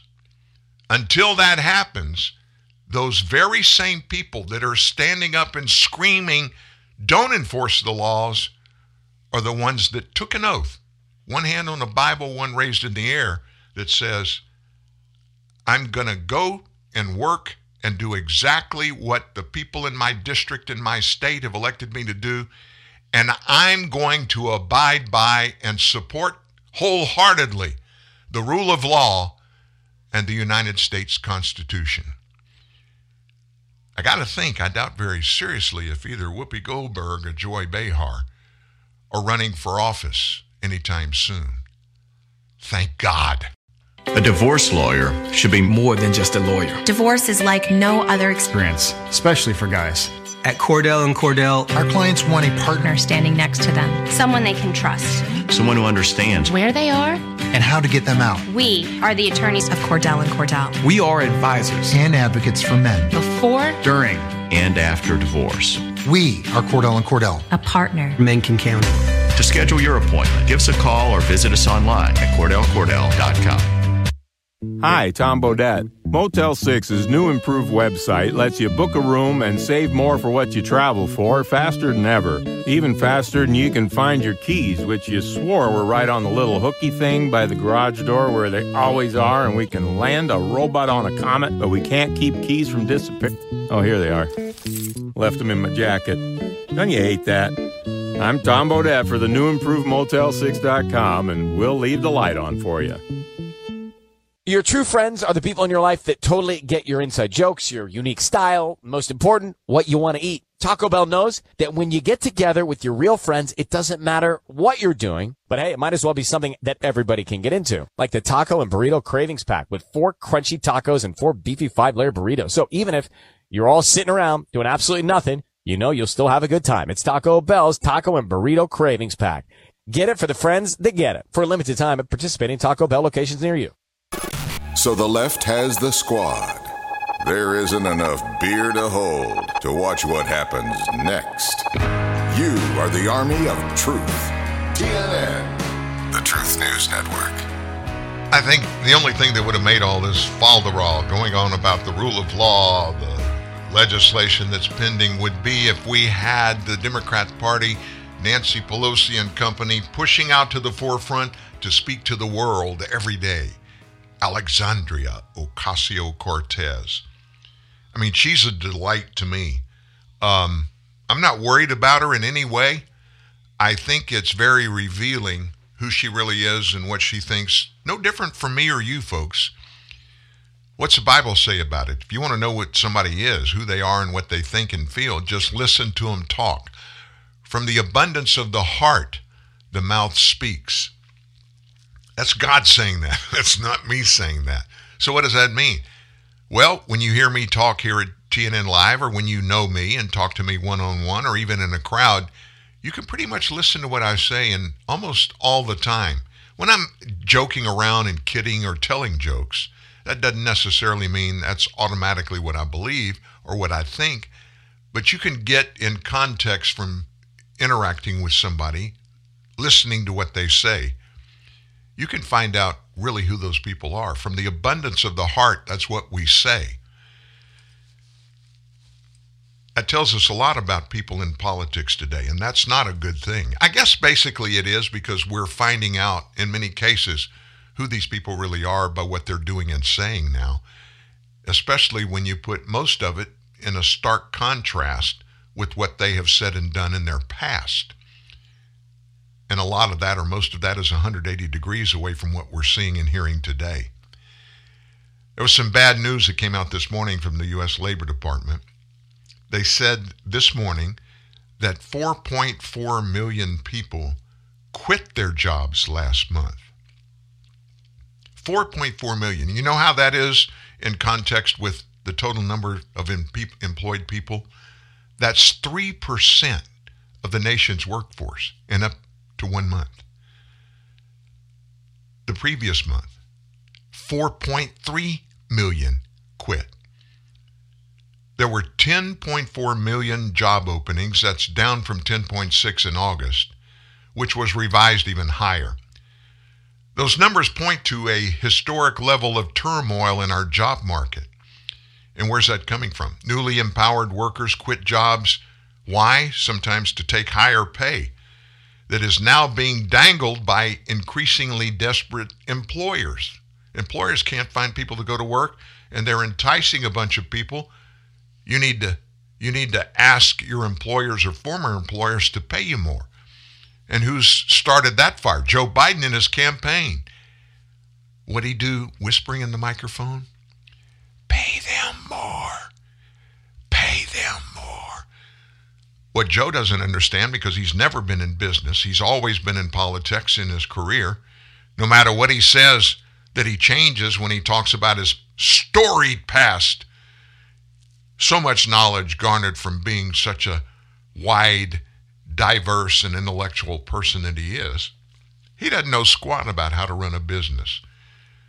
Folks, you don't raise your cost of doing business without finding some place to get that money from that you're having to pay when you have to pay more for the goods and services that you provide.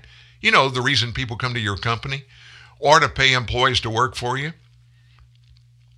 And so what happens? in a free market system, not just here in the United States, but in any free market system, there's only two ways to impact a bottom line. But what is a bottom line? It's every, after all your revenue is added up, and then after all your expenses are added up, when you subtract, uh, subtract the amount of the expenses from the amount of revenue, whatever's left over there, that's your bottom line.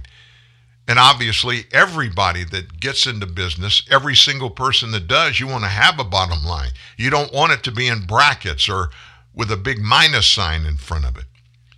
So, to keep from being in the negative, companies have to somehow balance out.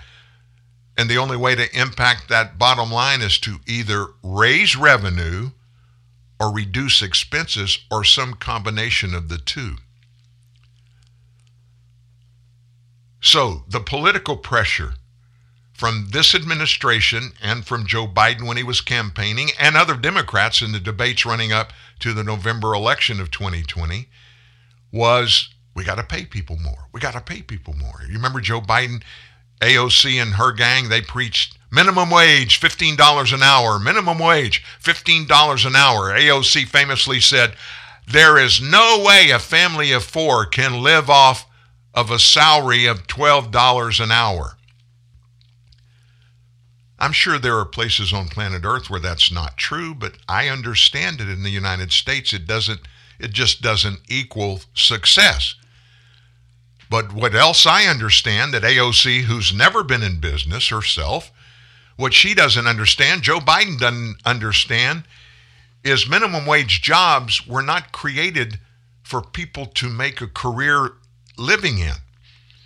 Those minimum wage jobs, uh, jobs have been to bring in young people, many people that are not even out of school yet, some that are just getting out, but to get them involved in the marketplace, get them experience and knowledge, and push them and promote them, and hope that they have a drive to get more, do more, work harder, get better jobs, instead of just sitting on their butts and being happy they're getting $12 an hour or whatever the wages they agree to work for.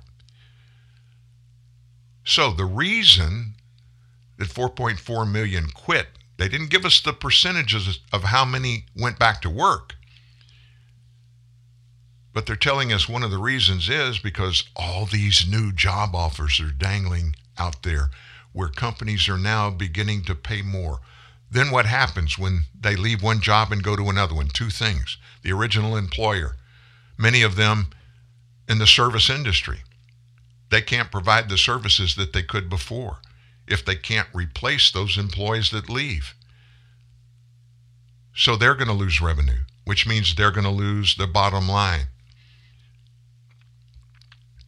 And then what happens where these other employees that quit, when they quit to get these higher paying jobs, they go there. All those companies are having to raise the cost of their goods and services to offset these new amounts they're having to pay more than they had been paying for employees. There is no vacuum in our economy, folks. Every decision that's made in business, it impacts every employer, not just the employees, but every employer. And then how do they get that extra money to make up the differences? They have to charge more. Who pays that more? We do. Maybe not directly to that company, but they sell their goods and services to other companies. They're having to raise their prices. Those companies that sell their goods and services to other companies, they have to raise their prices. And those companies end up being at the retail end of the chain and they sell their goods and services that they paid more for to you and me. And guess what? We pay more. Nothing exists in the economy in a vacuum. It impacts everybody, and there's a cause and effect for every decision that's made. People in this administration don't understand that. I don't know of a single person at a senior level in the White House administration today, in the Biden administration, that has a background in business. I don't know a single one. I know almost every one of them to a person is a political professional. In other words, they've been in Washington, D.C.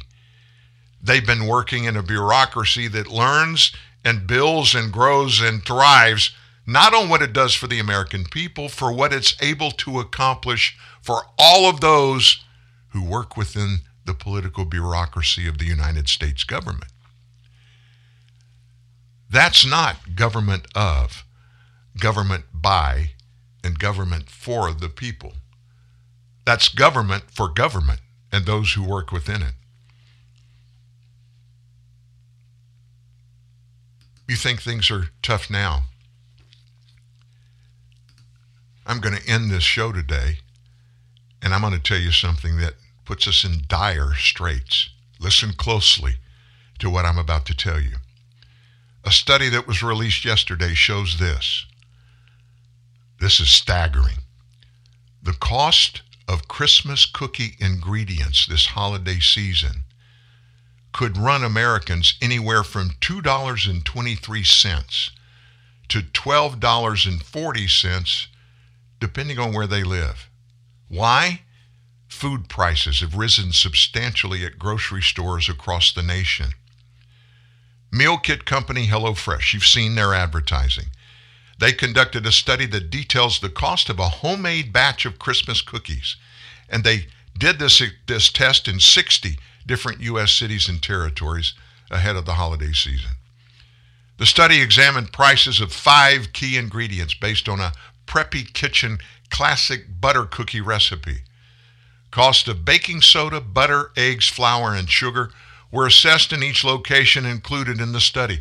Combined prices of the ingredients in a particular location account for the cost to make a batch of 100 cookies in a specific city or territory. Now, I'm going to give you the numbers. Now, if you live in these towns or cities or regions, don't start crying. The top 10 most expensive cities in U.S. territories to bake Christmas cookies. According to HelloFresh's Christmas Cookie Price Index, are these. Number one, drum roll, the most expensive, San Diego, $12.40. Burlington, Vermont, number two, $12.08. The Virgin Islands, $11.87. Los Angeles, $11.41. Salt Lake City, $11.40. Wilmington, Delaware, we're getting cheaper now, 10 bucks. Bridgeport, Connecticut, which is a northeast suburb of Manhattan, Bridgeport, Connecticut, $9.92. Milwaukee, $9.79. Phoenix, $9.21. Detroit, Michigan, $9. So those are the most expensive. What about the most cost friendly places for these cookie ingredients purchases? Charleston, South Carolina, 2 bucks, 223. Charleston, West Virginia, 290. American Samoa, $3.10. Des Moines, 413.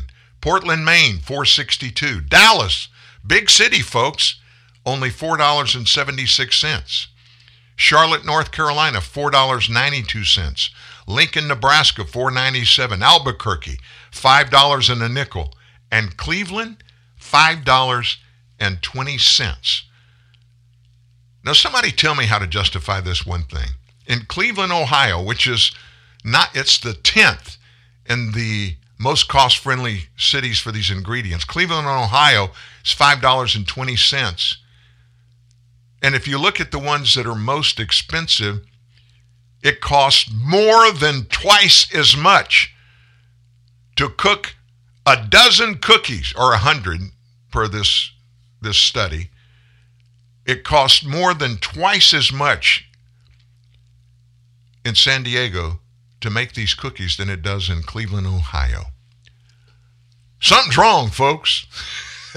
we got to get we got to get our Christmas cookies. We got to get that piece worked out.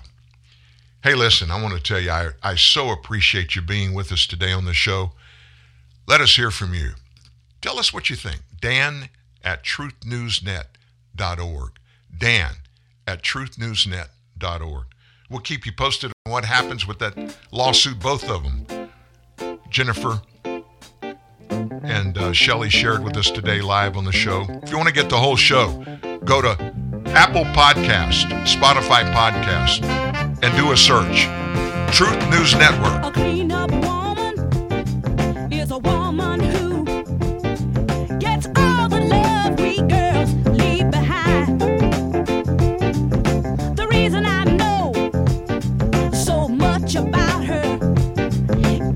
She picked